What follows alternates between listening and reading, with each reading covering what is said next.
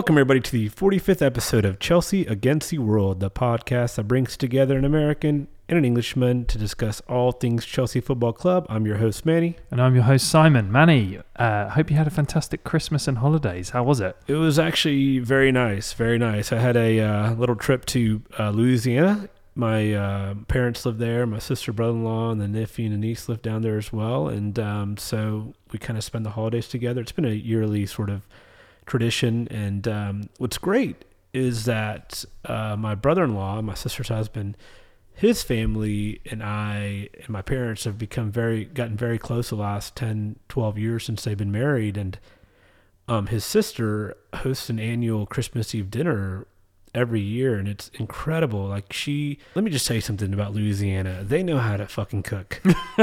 they know how to cook. As much as I can understand what they're saying half the time. Baton Rouge. Yeah, yeah. I was like, I have no idea what you're saying, but I'm ready to eat. I don't know if that's boudin, oysters, gumbo, or jambalaya. I don't know idea what you're saying, but I know it's going to taste good. No, I mean it's just it's it's incredible. Like they, I mean every year the the the situation is that they make this really nice beef tenderloin, they smoke it and then they grill it or whatnot, sear it off, and then they make these sides that are just incredible. Like this. Do you know what dressing is? Dressing. What is it? Is it a concept or is it a No, particular so- kind, of dressing? No, like so when you hear somebody say, "Hey, we're going to be serving dressing for dinner today," what do you think as an Englishman? I was thinking, why are they giving me a plate of mayonnaise? Yeah. so in the South, dressing is a for, is a side. The misnomer in the U.S. is we talk about a side dish when it comes to Thanksgiving and Christmas is dressing versus stuffing. Stuffing is something that you actually would stuff in a turkey or a chicken or some sort of carcass, and it's a bread-based side dish. It's like chopped up bread, and you add any sort of spices or Yep. herbs or whatever, and a meat or something like that. But in the South, we call it dressing. We do, and it's it's it's difficult because when you think of dressing, like as a European or somebody from England, or even parts of the U.S., you think like salad dressing, you know, like ranch, Thousand Island, or something like that. No, no. In the South, dressing is a side dish that you serve as accompaniment to any sort of meat, whether it's ham, turkey, beef tenderloin, or something like that. And they make this oyster dressing that is amazing. It's just like oysters that they grill, they shuck, they grill, or whatnot, and they put it in this incredible bread mixture with ham and different spices, herbs. They have this. Um, it's like this Cajun. So when you think about the French, a mirepoix, they what do they? it is like celeries, onions, and carrots, or something like that. Something like that, yeah. yeah, in, in, in, in the South, in Louisiana, their sort of trinity is onions, bell peppers, and celery.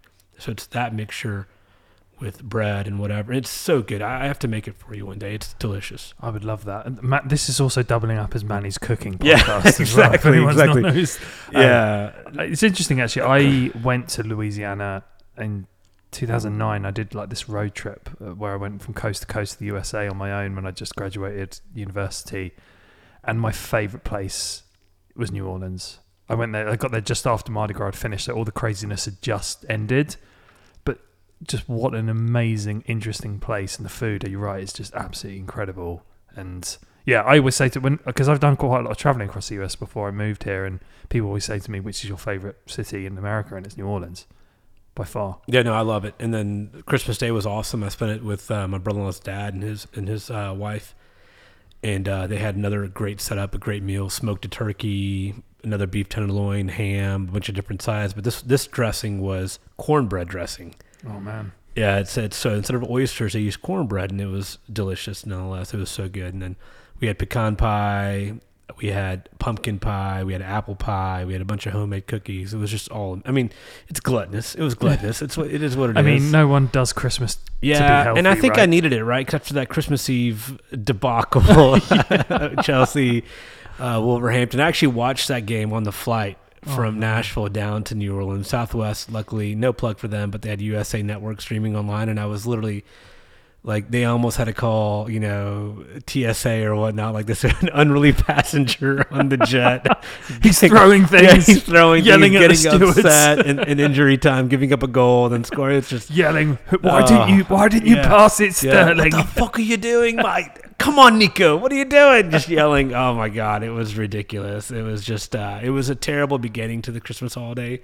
In terms of Chelsea. But today was nice. We were at the pub. You missed it, but I was at the pub and Yeah. had, we had a pretty good showing.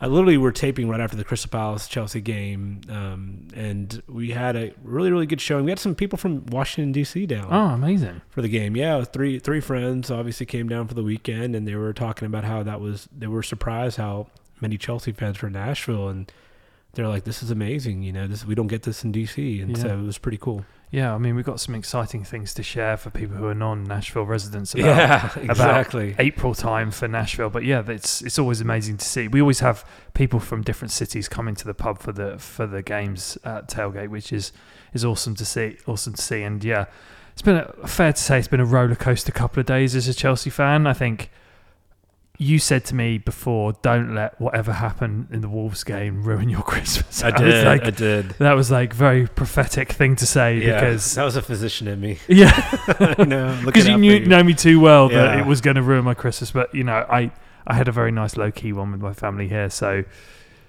it didn't completely ruin it, but it tried to. Chelsea really tried to ruin my emotions. Did so- Santa bring you everything you wanted for Christmas? Simon? no, he brought me Raheem Sterling. Did he get another yellow card? yeah, actually, yeah. I mean, to be fair, his yellow card today meant that he didn't play, which is a is a bonus and a good Christmas present that every Chelsea fan, I'm sure, can appreciate. Yeah, that was so. a pretty pretty pathetic attempt at a shot on that game against Where- Wolves, and I think it just changed. we- I think we should probably dive into the Wolves game, yeah, right? let's talk about it quickly. Let, let's let's talk about our lineup. I know um, we looked at it and we both texted each other. We were really happy to see Gusto start, and then Disasi Silva center back position against. And then I will keep harping on this Levi Colwill. I love him as an individual, as a player, but I hate him in that left fullback Oh. position.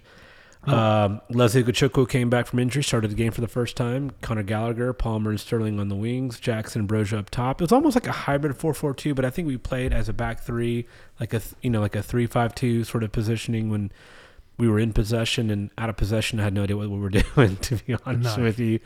Uh, but yeah, Wolverhampton, uh, credit to them. They made a big tactical change in the first 20 minutes and changed everything up because we were actually on the front foot the first 20 minutes. Yeah, when I saw that lineup, I mean, I thought to my, I said on the previous podcast, I would happily take a point at Molyneux on that day. When I didn't see, when I saw Caicedo's name missing, I thought this is going to be a long afternoon. And but yeah, to credit to the team, they started really well and they had again numerous opportunities to to take the game away from Wolves in that first twenty minutes, and even longer than that actually in that first half. And I don't think any Chelsea fan has ever quite experienced a moment like the Raheem Sterling miss when they were three on one with the goalkeeper with Palmer and Jackson yesterday. What was your instant reaction when that happened? I, I just I was typing crazy messages in our Slack channel and just I think I said like what an idiot what is he doing who would do that what selfishness or whatever and uh, I mean when you have Palmer yeah Nico was probably in an offside position but Palmer's right there Yeah. onside give it to him it's a goal and you go up 1-0 the whole game changes because Wolves will have to change their tactical setup as well everything changes if you go up 1-0 and we would have more opportunities on the counter, especially with the way Gusto was playing in that in that game. And it was just, oh, it was so pathetic. It was just, I thought I thought Raheem was playing well in that first 20 Mhm. minutes up until that situation, and I was just thinking to myself, what was he thinking? Like, what what were you thinking? Were you trying to be the hero? Were you trying to be selfish? Was there some sort of incentive to score and not pass? What were you doing? I didn't say anything when it happened. I was so stunned by it. I think my rage came later, actually, when the game was finished. Because at the that precise moment, I think everybody realised that we were going to lose that game. Because it didn't matter what chances we created, the, the script was written. And I've been a staunch defender of Raheem Sterling on this podcast in our private conversations. Yeah, you have, you have. I've been a big fan of him previously. It's not good enough. He needs to do better. And I don't want him seen starting anymore until he wins his place back. And I think it has to do a lot with the whole makeup of this team, right? We talked about the ownership's new um, plan with Chelsea, going with youth, going with projects, buying up these young players, whether it's Ugo Chukwu, Disasi, Badiashile, Palmer, or whatnot, or these South American prospects, you know. Um, and then you have two individuals, Silva and Sterling, who ha- who bring that Premier League experience in this team. When you're in that leadership role, you have to demonstrate professional, you know, tactfulness on on the pitch, and you have to also demonstrate your experience. And none of that was shown by him on the pitch. I mean, Silva does it day in and out. Yeah, he's prone to mistakes, but he's also 40 years old. Mm-hmm. Silva, you know, Sterling, the wages that he's on currently, how much we paid for him. Your job being a leader on this team is to show your willingness to do whatever it takes to win a game and, and leave that selfishness at home. Mm-hmm. And the fact that he did not pass that ball, maybe, you know, you, you can't fault somebody split of a decision moment or whatnot. Maybe he didn't think he could make that pass. Maybe he thought he could score. And had he scored, we'd be like, oh, yeah, whatever, you know? But it, it, it's malpractice, is what we call in, Yeah. in medicine. It's malpractice. It's, it's football malpractice. I think that's an excellent description of it. And I would say his role, more than anything, is to lead by example. Yeah. That's what he has to do with this profile of player that we have in our team. And what he displayed there was a lack of thought, selfishness, as you said, a combination of lots of different things, but inability to read the situation. Was adamant that he knew that Palmer was next to him, and he did not shift the ball, and it just is inexcusable and unacceptable and unforgivable. Actually, really, I think it's a blessing in disguise for Pochettino that he got banned for this mm. game. Actually, because I think if he had start, if he hadn't got suspended, which I think it was actually quite unfair that he did, but that's a sidebar. Yeah. I think there would have been fury at Stamford Bridge if he'd started today. And let's talk about their their their goal. Basically, I mean, it was just a disaster, you know. And we knew that was going to happen. And I don't know what Ugochukwu was doing in the box, man mark. I don't know who was man marking, but allowing you know them to score in this in an easy position was just ridiculous, absolutely ridiculous. I The mean, Lemina, second- you have to give it up. Lemina was phenomenal for the Wolves. I mean that that he a good team. yeah, They're and, and team. he, he reminded me of Musa Dembele, of, uh, Musa Dembele of Tottenham. Like was all over the pitch, was man marking, was taking you know incredible tackles, was on the defensively was very very good, but also ball progressing was amazing. Yeah. And it was like this is this is like the center, they're, they're sorry the defensive mid that we need at Chelsea. Yeah. You know, all right. I mean he was all over the pitch. He was so good. He was so good. Well, this is, I think, the wider point. They're coached really well. They're Yeah, drilled Gary really O'Neill. well. Fair enough, He's doing a great job. He did a great job at Bournemouth He last had year. what? How many weeks did he have to prepare with this team? None. None, right? No He- he- preseason. No preseason whatsoever. And Wolves should be way way above on the table, right? They, Yeah. they literally should have six more points. I mean, they just beat Brentford 4 1 away from Yeah. home today. That is an incredible result. Brentford don't lose like that at home. And I mean, this is the whole thing is that I think Wolves did do well. But again, we gifted them the win. We should have been out of sight in that first half. But the same mistakes rear its ugly head again. And the second goal was just just terrible to watch. Badiashile's, lackluster defending, and terrible touch and casualness on the ball just gave it and then game over. And then it just dampened Christopher Nkunku's debut goal, which he took very, very yeah, well, to be honest. He did. No, it was uh, when he came on the pitch. That was some of the bright spots that we saw in the game. Um, but outside of that, I mean, we just again dumb, dumb yellow cards, dumb mistakes. Um, I love Palmer. I don't know if that should have been a yellow card he gotten, but it was. It is what it is. You Yeah. know. Uh, we missed him for this game. I thought Nico Jackson had an awful, awful game. So did Broja in, in, in that game. I mean, how many times did we see Nico Jackson just poor first touches, not putting a shot on goal, not not knowing what he was doing half the time? Yeah, and I think you have to put that down to coaching. And I think this is, I put that defeat on Pochettino more than anything, and we'll talk about the coach at the end. And it wasn't, yeah, it wasn't episode, but- Gallagher's best game either. I mean, what about Petrovic? You think he could have maybe done better on those two goals? I don't think so. The first one was just poor think, on I don't think you put any blame on him for either of them. Yeah, and the second one he was just left on an island. To be honest with you, I mean, you know, it was just a bad first touch from Badiashile. Again, another Badiashile blunder. Yeah, um, gave the ball straight to you know whoever it was that scored, and he got I think it was what Doherty that scored. in The Doherty, second- yeah. Doherty scored, um, and he was just able to score that goal on a bad first touch, and then you know I mean it could have been one one had that not gone in and Nkunku scored. But yeah, no, we we were quick to forget about that game. Simon and I were always text or whatnot, and th- that game was kind of rough on you, huh? Yeah, I hated it. Hated every single second of it. It was so predictable.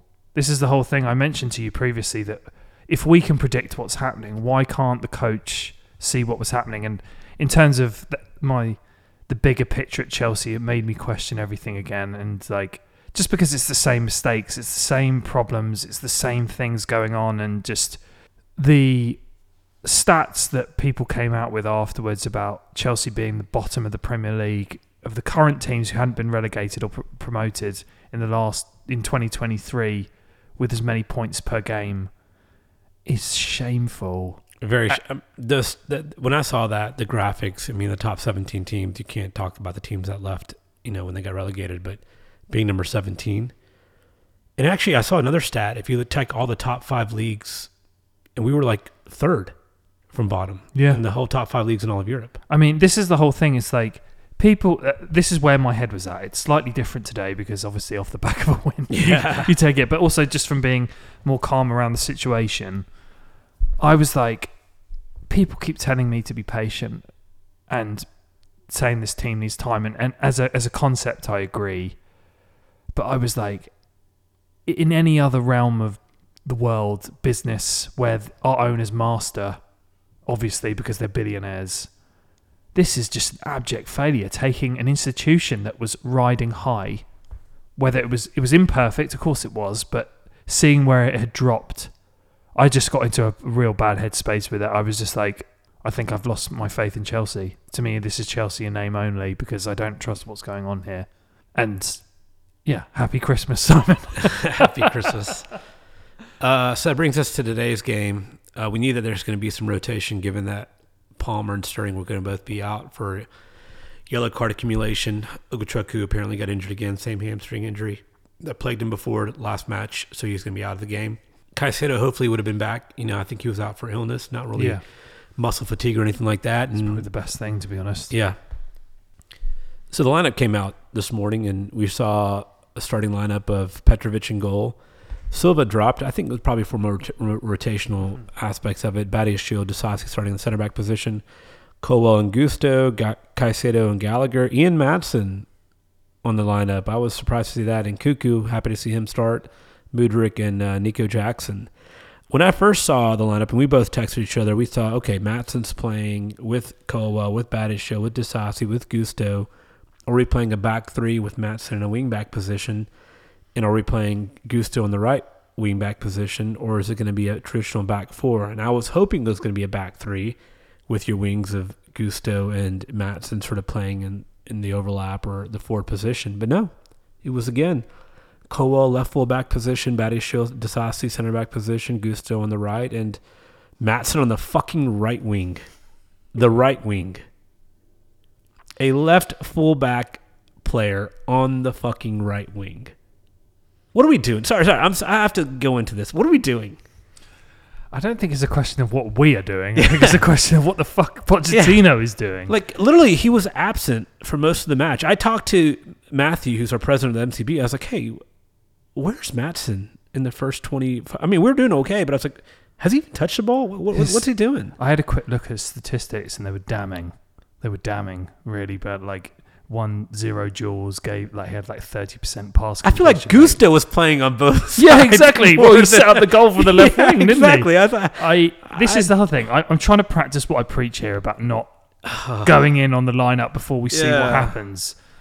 But when you see that, I was about to text you just before we conceded the goal. Actually, I was like getting into my real delusional stage when we were winning. I was like, with the way that we are playing, I can see the logic of playing Colwill at left back because we are just overloading one of the sides, and that's where the goal came from. And Yeah. Gusto was moving so far forward that you need that defensive stability on the left side.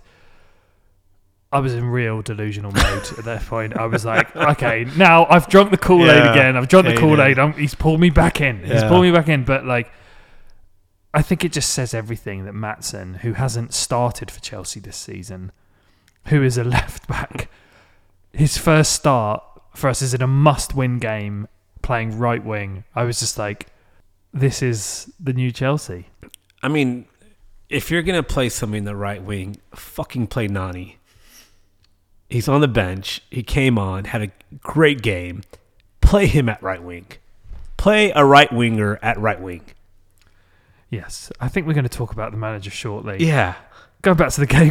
Sorry, I know we. okay. I just got really animated. no, no, I enjoyed it. I enjoyed it. But save yourself, Manny. Save yourself. I, I mean, okay, let's just kind of go. The first half, the actually, we did play No, really we did- well. We, did play really well. We were we were leading the XG. Mudryk, I mean, Mykhailo Mudryk was all. I thought I actually thought Nico Jackson played really well in the first half as well. as Yeah. well. He had a great hold up play. He had great ball ball, uh, ball progression. He was building up play really really well. Him and Nkunku, you can see how well their creativity is with each other and with Mudryk. How we looked at in in the preseason as well. I think that's going to be building up to actually being a much better partnership moving forward. Mudryk was fantastic. I mean, I know he scored that first goal. He had a chance to score the second goal, but his pace. I mean, he was taking Clyne to school on that on that left side, and was even Lerma. I mean, they had no idea what to do with him on that on that on that side, and he was playing so well. Caicedo, I thought, had a great first half up until that last minute or Yeah. two in the first half. Connor Gallagher, I, I think, was was actually fantastic as well. And Gusto, I mean, he was all over the pitch that first half. You know, all of our buildup came on that right side. I showed you the pass map Yeah. before we started this podcast. Everything was being built on that right side. And Gusto shows you why that was probably one of the most important signings given the instability of having Reece James playing for us Yeah. on a consistent basis. I think the sporting director should take note for our left back position. Probably. Well, it doesn't matter. When we have three healthy left backs, we're still going to play Colwill on the left Yeah. center back. I mean, this is what happened at the beginning of the year, right? Yeah. You have Cucurella that's healthy. You have Chilwell that's healthy. You have Matson that's healthy, but we still play Colwill. Colwill. Uh, We're not going to go. Yeah, into no, that. no, no. Sorry. But yeah, it's it's difficult to not get away from it, isn't Yeah. it? I, I think, yeah, the first half, first of all, Mudryk, there's a, there's a player in there, isn't there? I, I've been critical of Pochettino in terms of the players' development within our squad. You can see that Mudryk is developing and he's getting more experience. He's making some really good choices. He took his goal excellently. It was a very calm finish. It was a similar finish that he fucked up at Old Trafford last season when the ball came Yeah. across him Right to him. and he did it perfectly this time.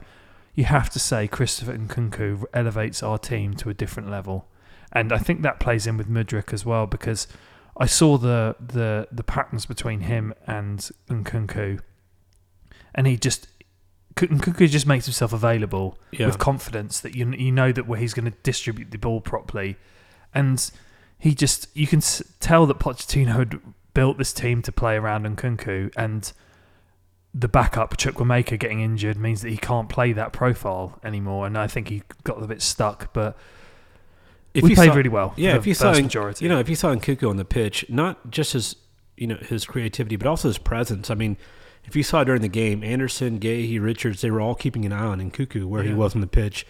Uh, Richards tried to keep man marking him in part of the first half. You know, it's like, all right, we got to keep an eye on this guy because he can drop into the in the midfield, kind of help build up with play.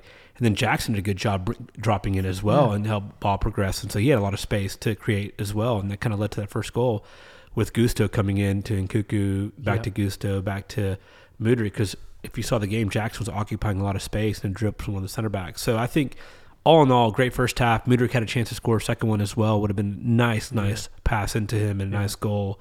Uh, but you know, I think it was just a great by the goalkeeper on Yeah, that side. definitely.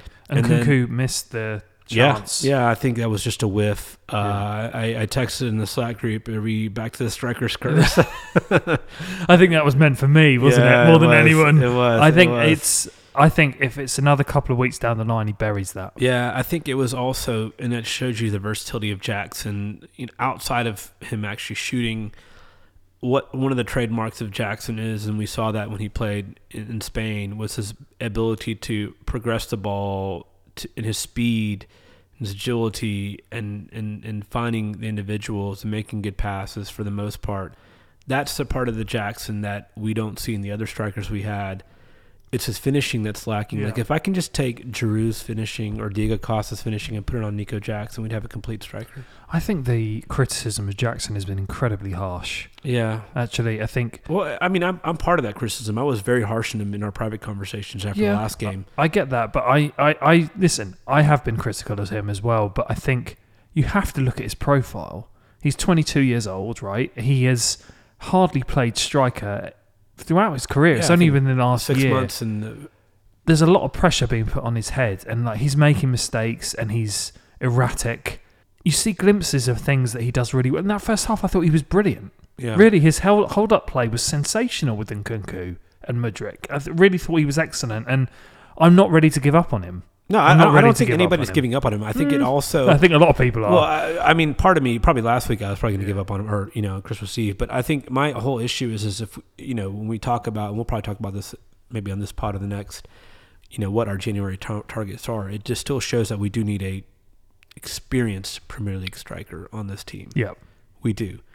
If you think about, we're one, of, we're what the top two teams have created the biggest chances in the Premier League. We just have horrible finishing. If we have a top Premier League proven striker, we would be scoring more goals yeah, we would be scoring way more goals. Let's talk about that um, Olise goal. Uh, you know, we knew. I mean, I think in the pub we were talking about let's just get to half 1-0. Let's just get to the half 1-0. and it was just a calamity of errors. And this is what Chelsea does. It's every single time. And you mentioned a lot in the last podcast. Whenever we give up a goal, it's one of the s- stupidest goals that we give up, just based on how many fucking errors we commit. That progresses to that goal being scored. I have no problem conceding when it's a well developed goal because and it's not it's one defensive mistake because generally that's how goals come. People don't Yeah. defend perfectly all the time.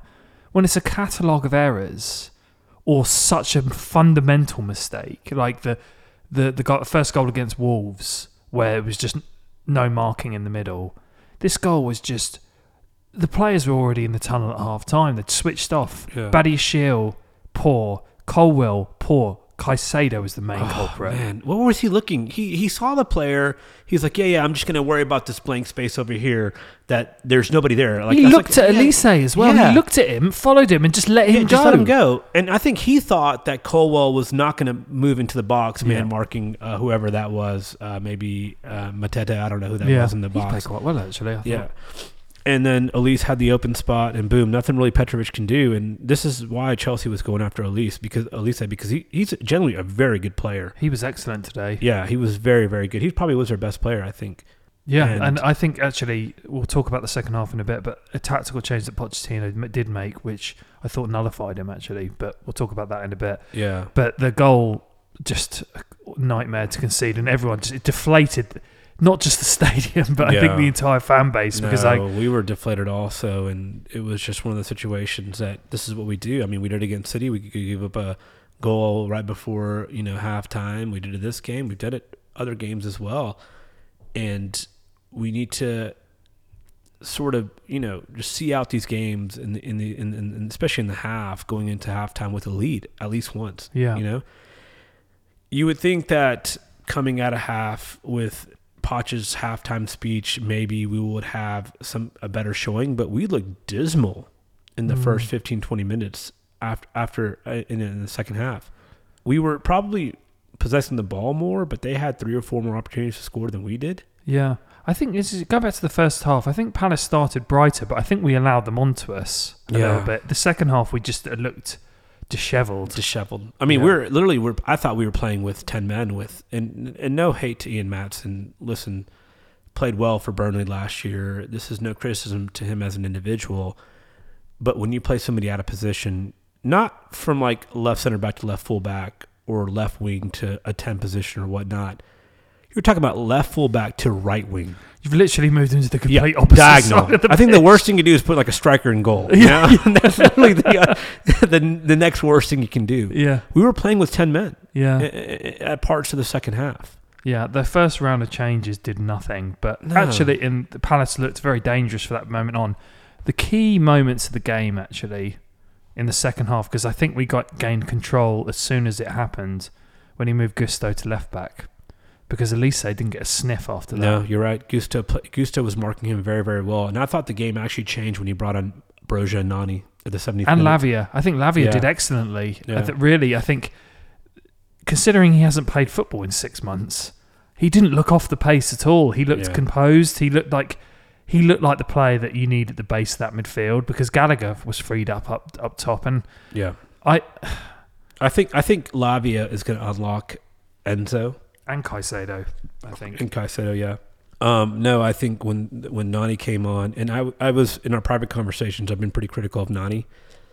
Um, I think you and I Mhm. have been talked about it, and and he proved me wrong today. He was fantastic when he came on. Yeah. I mean, he was all over the pitch. And how the fuck did the ref not call that penalty right there? I It mean, was so it was so blatant. Do you know what was it was even more? so blatant. And then the, the announcers, yeah, VAR checked it, it, it checked complete. No, no. How, yeah. What, what is a check complete? it's a fucking foul. It's a foul. Do you know what's even like more disastrous about the call is that Palace almost scored on the Yeah. counter attack. There was there was a four on two. Yeah. I was like, this is going to be a goal. This is going to have to be a goal, And isn't it? Gusto saved us, man. Yeah. uh, whoever it was. But yeah, no, like you have to call that. You have to have courage to call that when it happens. Yeah. and then use VAR if it if it doesn't happen. I mean, it's, it was such a blatant foul. like none of the Palace players complained. No, it was it just oh my god. And then you know penalty. Yeah, uh, let's let's circle back a little bit. Yeah, the, before that, let's talk about Nico Jackson. Right. Let's talk about Nico Oof. Jackson and two different opportunities to score. It seems like the one that he should have scored, he fucking miffed it, and the one that he shouldn't have scored, he scored. Yeah. It was just like, what's going on here? It's like Dr. Jekyll and Mr. Hyde. Like, I have no idea what's happening here. You know, it's like Two Face, right? And Batman, going back to Two Face. You flip a coin, what are you doing? Like, you have to score on that first opportunity.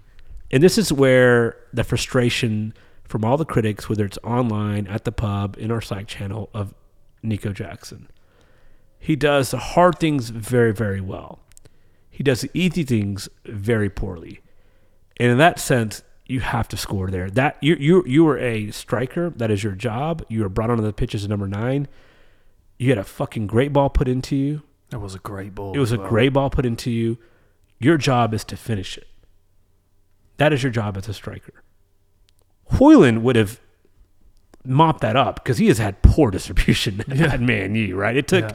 a bounce from uh, you know from from the opposition for him to actually score his first Yeah. Premier League goal. That is a goal you have to score. Yeah. But this is kind of going back to Mudryk. This is what my criticism of Mudryk was.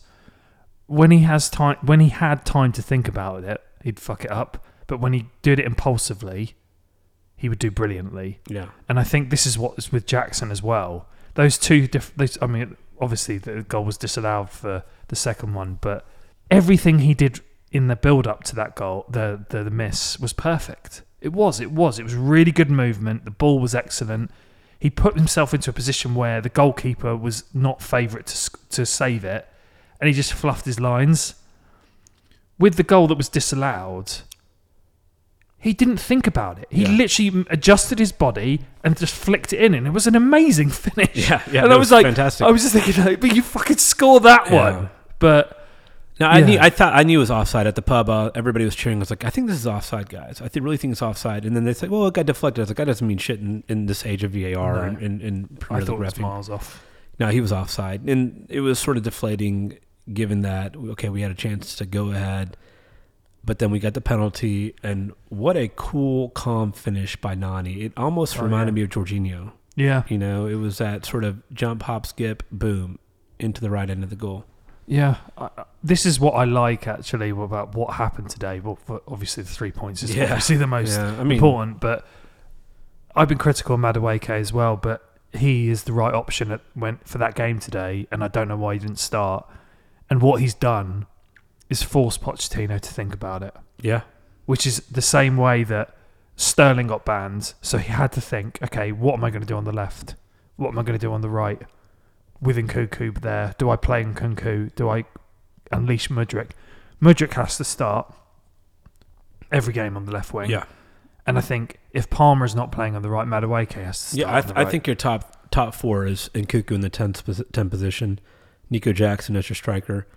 I think you have to put Mudryk and um, Palmer, Mudryk and Noni in. Yeah, I That, that's how that's what I would do. Maatsen And shouldn't be playing at right Yeah, wing. and just play two man midfield. Yeah, uh, this is the thing. I think Maatsen's going to be sold anyway because he's clearly not trusted as a left back for whatever reason. So if that's the case, you have to get rid of him because he's not good enough to play attacking midfield. I didn't. I didn't watch Burnley that much. I don't know how what he was in the defensive side of the ball. I thought from the goals he was scoring, he was pretty good on the offensive side. That's championship. Though, yeah, but yeah, but I just, I mean, and they were willing to pay a pretty p- penny for him to bring him back in, in the preseason before the league started. So yeah, I think he has to be sold. Listen, academy product. I have not. I wish him nothing for the best, and this is not sort of criticism for him as a player. It's more criticism against a coach for playing him out of a position. When we've had healthy left backs for Chelsea, Poch continues to play Colwill. Again, no criticism to him as an individual. It's more of criticism to the coach. I don't know what it will take to actually have us play a left wing, left fullback. Game one, uh, Chilwell started with Colwill, and we thought it was going to be a back three against Liverpool. No, Chilwell played in the left wing. Go moving forward, did the same thing when Chilwell got hurt. Moving forward, Cucurella was on the pitch. We thought, oh, okay, Cucurella's going to be on the left, Disasi right fullback. No, no, Cucurella played right fullback. Colwill continued to play left fullback. Like what? I just, I mean, I, I actually turned to Sloop and Bowen at the bar, and I asked myself, is is this a mole? Did, did Pochettino come into Chelsea as a mole? Mole. Yeah, because when he brought in Gilchrist after we went ahead, I was just like, is he wanting Crystal sabotage. Palace to score an equalizer? and no criticism to Gilchrist. I was just like, what's going on? This is like the Q Q eight on Talk about pressure that on came you. out. Yeah, yeah. Just like you know, that's, that's what happened last past year when we was losing so many games. I was like, what what's going on? But not just your thoughts, and I think this is probably a good spot for me to ask you this question. You were a big Pochettino fan when he first got hired. In the first couple podcasts, we talked about it, and you convinced me that he'd be a great hire. What are your thoughts about Pochettino? My thoughts on Pochettino is that if we lost today, I wouldn't be calling for him to be sacked. But if I woke up tomorrow morning and he told me he'd been fired, I wouldn't have cared. Not one iota. I still think he's a great manager, and I can see the logic of the appointment. He has to be doing better. He has got a wealth of talent at his disposal. And you can say he's got injuries, and I will take that into account, but he is playing players out of position. He is using erratic tactics, and he's not helping this team develop in the way that he should be. He has to be doing better. Really, he has to be. I think th- this team at the moment needs stability.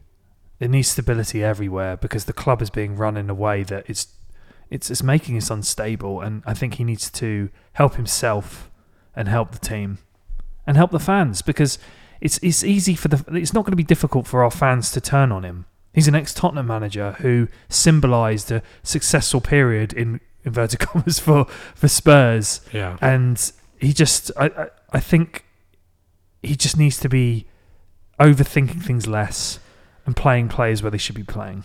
Yeah, I think my criticism for him, you know, I think obviously I, I'm no I'm no coach. I don't have the I, I, don't, I don't have the pedigree of coaching any sort of soccer, whether it's youth, pee wee, or Premier League or whatnot. But and I think, but what I what I notice is just like common sense, right? Like when you have a fit right winger on the bench, but you put a left fullback in the right wing position. Like, what are you doing? What are you doing? When you have three healthy fullbacks, this is, you know, not the current injury crisis we have, but in the beginning of the year, three healthy fullbacks, left fullbacks, but you continuously start Levi Cole because you always claim about height, height. We need height on set pieces. Yet we still fucking concede on set piece goals. exactly. No matter what. Our set piece defending is atrocious. It's atrocious. And I, I'm surprised Palace didn't score from a set piece today, Yeah. given the opportunities they had. I think, tactically speaking, you have to be better. You have to be better. And yeah, granted, I'll give you some I'll give you some leeway, Poch. Yeah, you you have faced an injury crisis that no other team has faced this year in the Premier League. And I'm not talking about fucking Man U or any of those motherfuckers. they have not faced what we faced with the, the, the, the turnover of the team and what we face in our fullback position, our wide players. But when when they're healthy, use common sense, use common logic. You saw the pass map. Nothing was being created on our left side. And how many times have we said that this year in all of our games? Nothing was being created on the left side. And then when Disasi came on right fullback, nothing was being created on the right. You know, Cucurella's on the left. It's Yeah. ju- it's just uh, it's just we way, man. We we just have no identity on our wings. And yeah, If you're going to play center backs that can distribute the ball centrally, that's fine. But we don't have that right now. No. I think there's a couple of things that could be at play here. First of all, strategically, I'm trying to think of the logic behind it. That by playing a centre back in the fullback position and then a fullback on the other side, you are essentially overloading one area of the pitch to such a degree that you are making it impossible for that those players defending to get out. Which is fine if they can't if they don't distribute the ball better. But Palace played out of it eventually because they learn how to deal with it. The second thing that I might think is going on is there's a disconnect between the coach and the sporting directors in terms of the profile of player that we have. I wonder if Pochettino didn't have a huge amount of influence in terms of the trans the, the players that were brought in, in terms of the players he's using now, in the way that he's using them. Why would he use Ian Maatsen as a right winger if Noni Madueke is is fit and available? Because there's certain things about my Madueke that Pochettino doesn't want currently. Maybe Madueke can play his way in. That's a big if. I think that there this might be a bigger problem at the club that we're talking Do you think here. that he got some message from the sporting director's ownership to give Matt some minutes for a potential sell in, in, in January? possibly? I don't think you can rule that out. I think people need to, they needed to remind people that Maatsen is a football player. Not they would have seen that today because he was fucking invisible. Yeah, no, I think this is my thing also. You, I will give you a point on overloading the right side. But when you talk about Chelsea for the last season, for the last half season, we have been very leaky from goals on the left side and Colwill's side. Because Colwill is not a natural left fullback position. His man marking, he thinks as a left center back, not as a left fullback. He doesn't have the help that he traditionally would have in the left center back position from the left fullback. We are giving up a lot of goals on that side. You can blame Caicedo for the goal. That's fine. But still, there is not that stability on the left Mhm. side that you would see with a Chilwell on that side or a Cucurella on that side or a Marcos Alonso on that side at all. The fact that you're not adding any defensive presence on the left side and nothing attacking moving forward, it's a mute point. You're giving Mhm. me nothing on defense. You're giving me nothing moving forward. Why even play him there? Yeah. If, if if that's if you want to put Ian Maatsen there, at least Maatsen will give us some ball progression overlap on the left side. He may be dismal on defense, but we're not getting that from Colwill anyway. Yeah, exactly. So you might as well try it, Yeah. right? Yeah. I think this is the thing going back to Pochettino. I think there's a uh, he freezes. I think he freezes in certain moments where, in terms of like taking the conservative approach rather than pushing, and there's a real lack of control in any of our games that we have. We might look dangerous going forward, but we're always likely to concede, and I, I don't like that. And listen, I want him to turn it around. I believe he can do it. I really do. I'm not. I'm not giving up on him, but I think that a lot of our fans have. Yeah, no, and, and, and I think this is more of sort of like a testament of our fa- our our fans and the expectations of what Chelsea Football Club is and what they expect to do is they, we expect to win. And we talked about this in multiple pods. That mindset has to change in terms of the turnover on the management position Yeah. because we can't just go out and buy Premier League proven players. Our sporting director and our ownership has decided they don't want to do that. They want to kind of go this sort of grassroots Yeah. academy, build up young players, long contracts to have that stability in the future. So there are going to be some growing pains. We mentioned that multiple times in the podcast and the previous episodes. You know you're going to not get the help with Premier League proven players, but at least try to play players in their natural position. Yeah. Then. Yeah. At least do that. and stubbornness. It's Yeah. real stubbornness. And I have to say, uh, going back to Colwill, because I, I firmly believe he's one of the best centre back prospects in Europe. Badiashile has looked very shaky since Oh, coming back from yeah. injury. At the moment, I think our strongest back four, if you were to play players in their actual positions, would be Gusto right back, Thiago Silva, Colwill. There's two centre backs and play Maatsen as the left left Yeah. back. The current players are available, the pool of players that he has, that's how I would do it. Who was your man of the match? Oh, obviously Malo Gusto. 100%. I mean, Yeah. you, I don't think anybody can choose anybody else. No, He it's was not even close. all over the pitch. yeah. responsible for the first goal, was also incredible in defensive aspect on, on, on, on a break that Palace had in the first half. Stopped it and blocked it very, very well. All over the pitch. the fact that in that goal that we scored in the first half, he was on the right side and moved to the left side and was able to put it in for Mudryk, amazing. Player of the match, man of the match. Yeah, same. I've got nothing to add. Amazing. And what a player. And he's very, very young as well. I 20 think. years old. Yeah. 20 years old. So starting real, the right fullback real position. maturity in his position and playing at left back as well. and like, he played well in the left back position, you know, and, Yeah. and I mean, you know, right footed the left back, it's pretty hard. yeah, at least I didn't have a.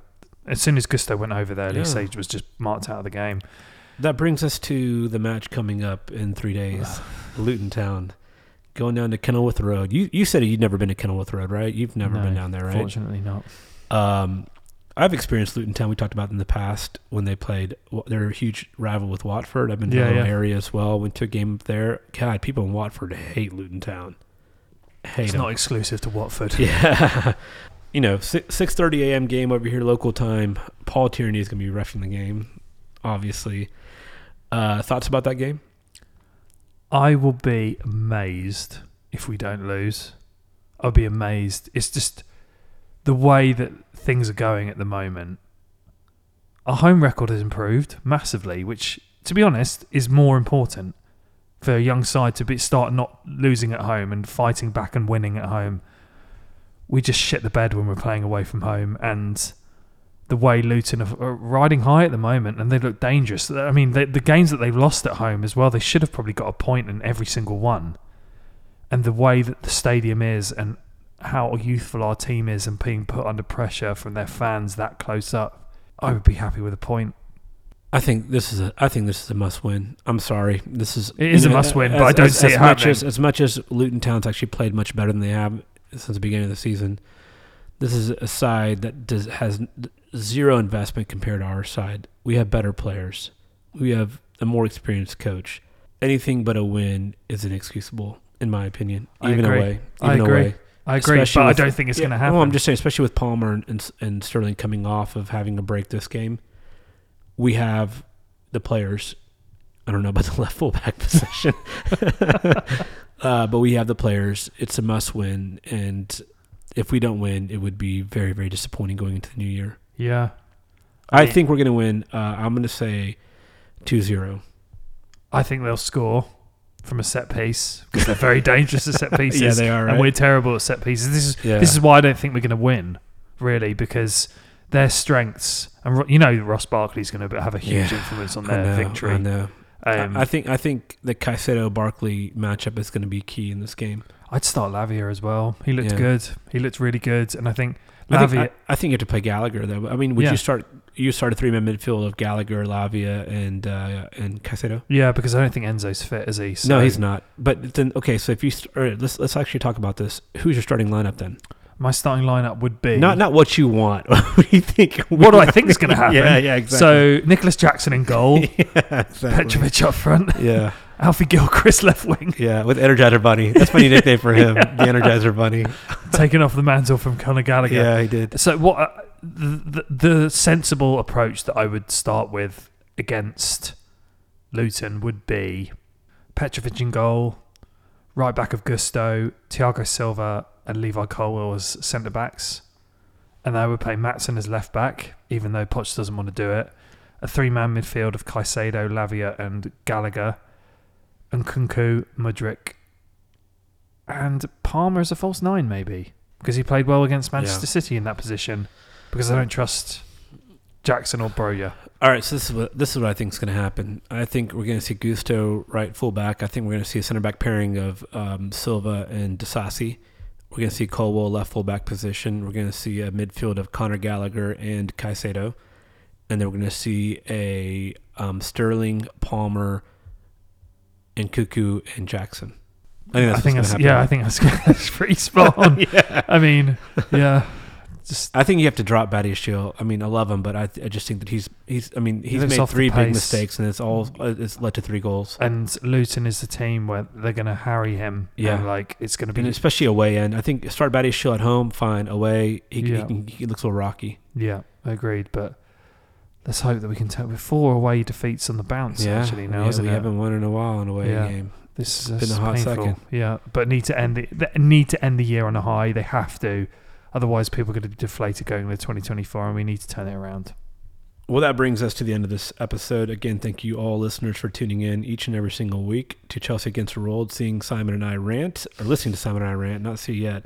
Uh, we do have some pretty amazing big news for us. Uh, you want to talk about this, Simon? Yes. So uh, the yes, some very exciting news. NBC are bringing their Premier League Fan Fest to Nashville, Tennessee, on April sixth and April seventh, which is a huge thing for the city here. Um, I think Manny will take some credit for for encouraging them to come to Nashville for their next fan fest from their tw- from his tweeting. Yeah, I've been tweeting them hard press uh, from our Music City Blues Twitter account, and I don't think it's worked, but hey, I'll take yeah, credit. well, yeah, you know? it, I think it worked enough because the hosts are going to bring their pepper That's right. spray. Exactly. So- exactly. No, but it's it's really exciting times, and we've as a as a Chelsea fan club in Nashville, we've got a lot of things planned, and as a podcast, this is a dream for us to have the Premier League bring their you know their their big US staple show to here, and it's going to be a really fun weekend. yeah, t- please uh, tune into our Twitter accounts, CATW Podcast, at CATW Podcast, Twitter, Instagram, and TikTok uh, to learn more about that. Also, please follow us on Music City Blues because uh, the, you know, our president, Matthew Terrio, and a couple of us on the board are going to be having some incredible events before that Friday night and also during the weekend as well. So all, we want to turn this city blue. We want Nashville to be blue yeah. right? Cowboy hats, you know, uh, boots. You know, where your studded, uh, Bushwhackers. your, your gem studded uh, skinny jeans, right, Simon? Yeah. And your, country music. chaps, exactly. Yeah, and then uh, we'll be singing uh, a lot of country music while hopefully seeing the blue. I think they're playing Sheffield that weekend. Yeah, well, they are. They are away from home. Yeah, should be, so should be uh, it'll be a fun time. We would please encourage all of our listeners, whether abroad or here in the states, to come visit us that weekend. Come celebrate with us that Friday night at the Tailgate Brewery, and we're gonna have a blast. Yeah, and we'll have some some more details coming up. So as Manny said, please do follow us. Also, please do give us a five star review on whatever podcast platform you're listening to us on. I hope you all have a fantastic New Year's Eve. I think we'll be back after the after the Luton game, probably in the first couple of days of the new year. But uh, we look forward to bringing you more content in 2024. Hope everyone has happy holidays and happy New Year.